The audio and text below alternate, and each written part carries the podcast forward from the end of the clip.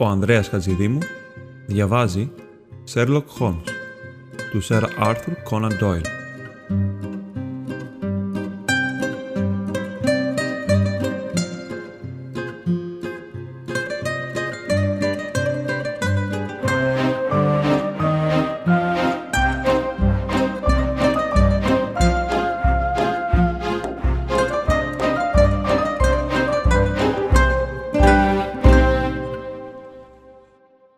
Κεφάλαιο δεύτερο.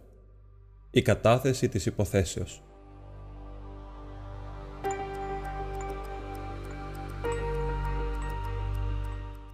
Η δεσποινίδα Μόρσταν μπήκε στο δωμάτιο με σταθερό βήμα και επιφανειακή αυτοκυριαρχία στη συμπεριφορά της. Επρόκειτο περί μιας ξανθής νεαρής, μικροκαμωμένης, κομψής, με όμορφα γάντια και ντυμένης με το πλέον τέλειο γούστο υπήρχε εν τούτης μια λιτότητα και μια απλότητα όσον αφορά στην περιβολή της, οι οποίες άφηναν την εντύπωση περιορισμένων πόρων. Το φόρεμα ήταν ένα βαθύχρωμο γκριζοπό μπέζ, απεριποίητο και απέριτο και φορούσε ένα μικρό μαντίλι της ίδιας απόχρωσης, το οποίο αλάφραινε μοναχά από την υποψία ενός λευκού φτερού στο πλάι του. Το πρόσωπό της δεν είχε ούτε την συμμετρία των χαρακτηριστικών, ούτε την φυσική ομορφιά, όμως η έκφρασή της ήταν συμπαθητική και προσινής και τα μεγάλα γαλάζια μάτια της ήταν μοναδικής πνευματικότητας και κατανόησης. Από εμπειρία γυναικών που εκτείνεται σε πολλά έθνη και σε τρεις διαφορετικές υπήρους, ποτέ μου δεν αντίκρισα πρόσωπο άλλο το οποίο να έδινε την σαφέστερη υπόσχεση μιας εκλεπτισμένης και ευαίσθητης φύσης. Δεν μπόρεσα παρά να παρατηρήσω καθώς κάθισε στην καρέκλα την οποία της πρόσφερε ο Σέρλοκ. Πως τα χείλη της έτρεμαν το χέρι της ρηγούσε και άφηνε να διαφανεί κάθε σημάδι έντονης εσωτερικής ταραχής. «Ήρθα σε εσάς, κύριε Χόλμς», είπε, «επειδή κάποτε συνδράματε την εργοδότριά μου, την κυρία Σέσιλ Φόρεστερ, την επίλυση μιας μικρής οικιακής επιπλοκής. Εντυπωσιάστηκε εξαιρετικά από την ευγένεια και το ταλέντο σας». «Η κυρία Σέσιλ Φόρεστερ», επανέλαβε εκείνος συλλογισμένα. Νομίζω πως της προσέφερα μια μικρή εξυπηρέτηση. Η υπόθεση εν τούτης, καθώς τη θυμάμαι ήταν εξαιρετικά απλή. Ε, εκείνη δεν θεωρούσε πως ήταν, αλλά τουλάχιστον δεν μπορείτε να πείτε το ίδιο στην δική μου περίπτωση. Δυσκολεύομαι να διανοηθώ κάτι περισσότερο παράξενο, τόσο απόλυτα ανεξήγητο από την κατάσταση στην οποία βρίσκομαι. Ο Χόλμς έτριψε τα χέρια του και τα μάτια του έλαμψαν. Έγειρε εμπρό στην καρέκλα του με μια έκφραση εξαιρετικής συγκέντρωσης επί των ανδρών γερακίσιων χαρακτηριστικών του. Καταθέστε την ιστορία σας, είπε με κοφτό επαγγελματικό τόνο. Αισθάνθηκα πως η θέση μου ήταν ιδιαίτερος δυσκερής. Είμαι βέβαιος πως θα μου επιτρέψετε, είπα καθώς πήγα να σηκωθώ από την καρέκλα μου. Προς έκπληξή μου, η νεαρή δεσποινίδα ανασήκωσε το γαντοφορεμένο της χέρι για να με κρατήσει. Αν ο φίλος σας, είπε, θα είχε την καλοσύνη να σταματήσει, θα μου ήταν πολύτιμη η συμβολή του. Βούλιαξα και πάλι στην καρέκλα μου. Εν συντομία, συνέχισε, τα γεγονότα έχουν ως εξής. Ο πατέρας μου ήταν αξιωματικός σε ένα Ινδικό σύνταγμα, ο οποίος με έστειλε στην πατρίδα όταν ήμουν ακόμη παιδί. Η μητέρα μου είχε πεθάνει και δεν είχα κανένα συγγενή στην Αγγλία. Με έβαλαν ωστόσο σε ένα άνετο οικοτροφείο στο Ενδιφούργο και εκεί παρέμεινα έως ότου έγινα 17 ετών. Κατά το έτος 1878, ο πατέρας μου, ο οποίος ήταν ανώτατος διοικητής του συντάγματός του, έλαβε δωδεκάμινη άδεια και ήρθε στην πατρίδα.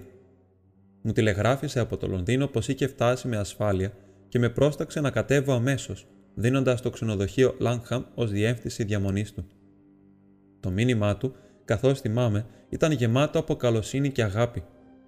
Φτάνοντας στο Λονδίνο, πήγα στο Λάγχαμ και πληροφορήθηκα πως ο λοχαγό Μόρσταν διέμενε εκεί, αλλά πως είχε βγει την προηγούμενη νύχτα και δεν είχε επιστρέψει ακόμη. Περίμενα όλη μέρα δίχως να έχω νέα του. Εκείνο το βράδυ, κατόπιν προτροπής του διευθυντή του ξενοδοχείου, επικοινώνησα με την αστυνομία και το επόμενο πρωί το ανακοινώσαμε σε όλες τις εφημερίδες. Οι έρευνές μας δεν απέφεραν αποτελέσματα και από την μέρα εκείνη ως σήμερα ούτε λέξη δεν έχει ακουστεί για τον άμυρο πατέρα μου.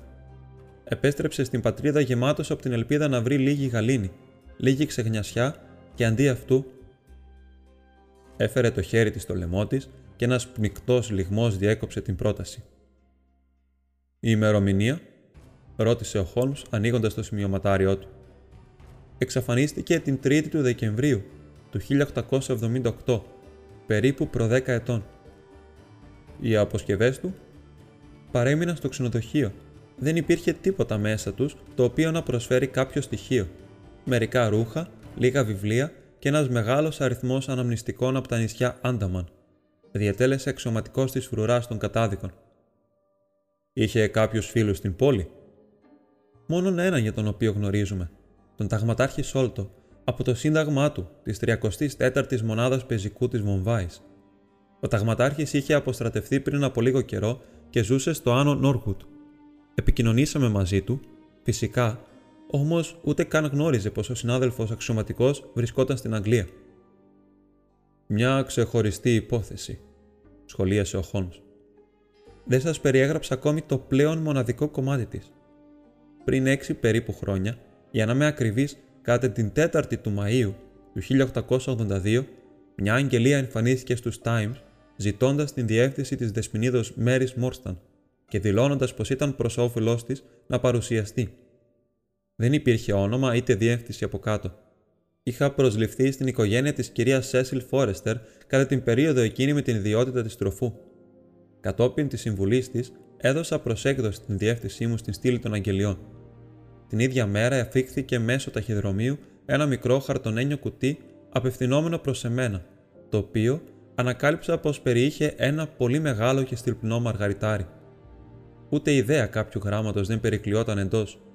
Έκτοτε, κάθε χρόνο την ίδια ημερομηνία, έκανε πάντοτε την εμφάνισή του ένα παρόμοιο κουτί, περιέχοντας ένα παρόμοιο μαργαριτάρι, δίχως κάποιο στοιχείο ως προς τον αποστολέα. Έχουν εξεταστεί από έναν ειδικό και έχει αποφανθεί πως πρόκειται περί μιας σπάνιας ποικιλίας και εξαιρετικής αξίας. Δείτε και μόνος σας πόσο πολύ όμορφα είναι. Άνοιξε ένα μικρό κουτί τελειώνοντας την κουβέντα της και μου έδειξε έξι από τα πλέον όμορφα μαργαριτάρια που είχα ποτέ μου δει. «Η κατάθεσή σας είναι ιδιαίτερος ενδιαφέρουσα», είπε ο Χόλμς. «Θα συνέβη κάτι άλλο» Ναι, και μάλιστα σήμερα.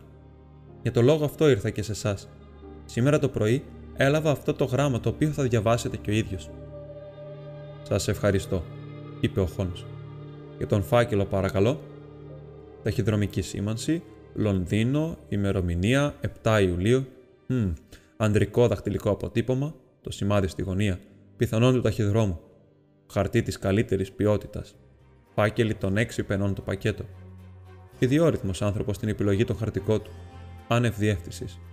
Να βρίσκεσαι στην τρίτη στήλη έξω από το θέατρο Lyceum απόψε στις 7 η ώρα. Αν είσαι δύσπιστη, φέρε μαζί σου δύο φίλους. Είσαι μια αδικημένη γυναίκα και η δικαιοσύνη θα αποδοθεί. Μη φέρεις την αστυνομία. Αν το κάνεις, όλα θα είναι μάταια. Ο άγνωστος φίλος σου. Μάλιστα, όντως, πρόκειται για ένα πολύ χαριτωμένο μυστηριάκι. Τι προτίθεστε να κάνετε, Δεσπινή Μόρσταν, αυτό ακριβώς ήρθα να σας ρωτήσω. Τότε με τα βεβαιότητα θα πάμε. Εσείς και εγώ. Μάλιστα. Μα ο Δόκτωρ Βότσον είναι ο άνθρωπός μας. Ο επιστολογράφος σας αναφέρει δύο φίλους.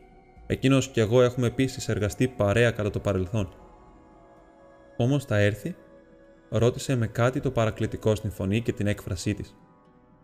Θα ήμουν περήφανος και περιχαρής, απάντησα ένθερμα, αν θα μπορούσα να σας προσφέρω κάποια εξυπηρέτηση. Είστε και οι δυο πολύ ευγενικοί, απάντησε εκείνη. Έζησα μια μοναχική ζωή και δεν έχω φίλους τους οποίους να μπορούσα να βασιστώ. Θα ήταν καλά αν ερχόμουν κατά τις έξι να υποθέσω. Δεν πρέπει να αργήσετε, είπε ο Χόλμς. Υπάρχει κι άλλο ένα στοιχείο, ωστόσο. Νεογραφικός χαρακτήρας, ο ίδιος με εκείνο των διευθύνσεων επί των κουτιών με τα μαργαριτάρια. Τις έχω μαζί μου, απάντησε εκείνη, βγάζοντας έξι κομμάτια χαρτιού. Το σίγουρο είναι πως είστε υπόδειγμα πελάτη. Έχετε τα κατάλληλα ένστικτα. Ας δούμε λοιπόν.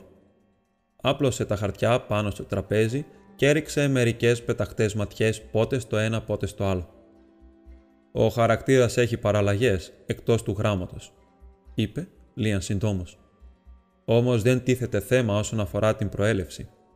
Δείτε πως το ατίθασο ελληνικό ε ξεχωρίζει και δείτε τη συστροφή του τελικού σίγμα. Προέρχονται αναμφίβολα από το ίδιο πρόσωπο.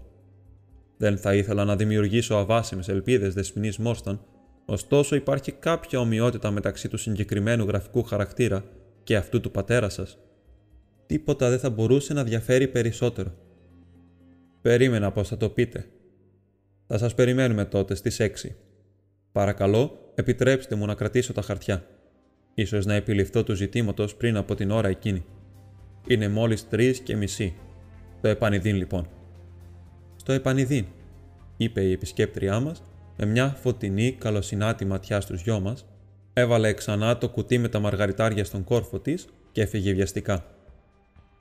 Στημένος στο παράθυρο, την παρακολούθησα να κατηφορίζει τον δρόμο γοργά μέχρι που το γκρίζο της μαντίλι και το λευκό φτερό δεν ήταν τίποτα περισσότερο από ένα σημαδάκι μέσα στο άχρωμο πλήθος. Πόσο ελκυστική γυναίκα, αναφώνησα στρεφόμενος στον σύντροφό μου. Είχε ανάψει και πάλι την πίπα του και είχε γύρει πίσω με βαριά βλέφαρα. «Είναι», είπε νοχελικά. «Δεν το παρατήρησα».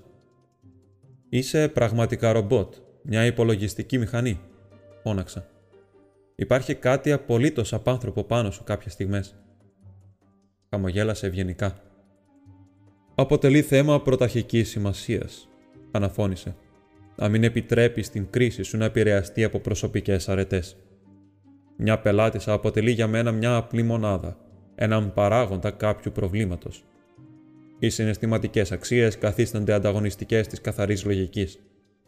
Σε διαβεβαιώνω πως η ομορφότερη γυναίκα που γνώρισα ποτέ κρεμάστηκε για την δηλητηρίαση τριών μικρών παιδιών για τα χρήματα της ασφάλειάς τους και ο πλέον αποκρουστικός άντρας που γνωρίζω είναι ένας φιλάνθρωπος ο οποίος έχει αφιερώσει ένα τέταρτο του εκατομμυρίου τους άπορους του Λονδίνου. Την προκειμένη περίπτωση ωστόσο δεν κάνω ποτέ εξαιρέσεις. Μια εξαίρεση αναιρεί τον κανόνα. Είχες ποτέ την ευκαιρία να μελετήσεις τον χαρακτήρα κάποιου από την γραφή του; Τι συμπεραίνεις από το γραφικό χαρακτήρα του τύπου; Είναι ευανάγνωστος και κανονικός απάντησα. Άνθρωπος με τακτικές συνήθειες και κάποιο τένο χαρακτήρα. Ο Χόλμς κούνησε το κεφάλι του. Κοίταξε τα μακριά του γράμματα, είπε. Μόλις και με τα βία υψώνονται πάνω από το κοπάδι των υπολείπων. Αυτό το D θα μπορούσε να είναι A και αυτό το I ένα E. Άνθρωποι με στένος πάντοτε διαφοροποιούν τα μακριά τους γράμματα, όσο δυσανάγνωστα και αν γράφουν. Υπάρχει μια αναποφασιστικότητα και έλλειψη αυτοσεβασμού στα κεφαλαία του. Θα βγω έξω. Έχω να κάνω μερικές διασταυρώσεις. Επίτρεψέ μου να σου συστήσω αυτό το βιβλίο, ένα από τα πλέον αξιόλογα που γράφτηκαν ποτέ. Πρόκειται για το μαρτύριο του ανθρώπου, του Winwood Reed. Θα επιστρέψω σε μια ώρα. Κάθισα στο παράθυρο με το βιβλίο στα χέρια μου, όμως οι σκέψεις πετούσαν μακριά από τις τολμηρές εικασίες του συγγραφέα. Το μυαλό μου στριφογύριζε γύρω από την επισκέπτριά μας, τα χαμόγελά της, τη βαθιά πλούσια χρειά της φωνής της, το παράξενο μυστήριο που επικρεμόταν πάνω από τη ζωή της. Αν ήταν 17 τον καιρό της εξαφάνισης του πατέρα της, θα έπρεπε τώρα να είναι 27. Μια γλυκιά ηλικία όταν η νιώτη έχει χάσει τη συστολή της και έχει σοβαρέψει από τις εμπειρίες. Εκεί καθόμουν και συλλογιόμουν μέχρι που τόσο επικίνδυνες σκέψεις ήρθαν στο μυαλό μου ώστε γύρισα βιαστικά στο γραφείο μου και βούτυξα μανιωδώ σε μια πρόσφατη διατρεβή επί της παθολογίας. Ποιος ήμουν εγώ, ένας στρατιωτικός χειρουργός με ένα αποδυναμωμένο πόδι και ένα πενιχρό τραπεζικό λογαριασμό που θα τολμούσα να κάνω τέτοιες σκέψεις. Ήταν μια μονάδα, ένας παράγοντας, τίποτα περισσότερο. Αν τον μέλλον μου ήταν ζωφερό, το καλύτερο που είχα να κάνω ήταν να το αντικρίσω σαν άντρας παρά να επιχειρώ να το φωτίσω από απλά αποκοιήματα της φαντασίας.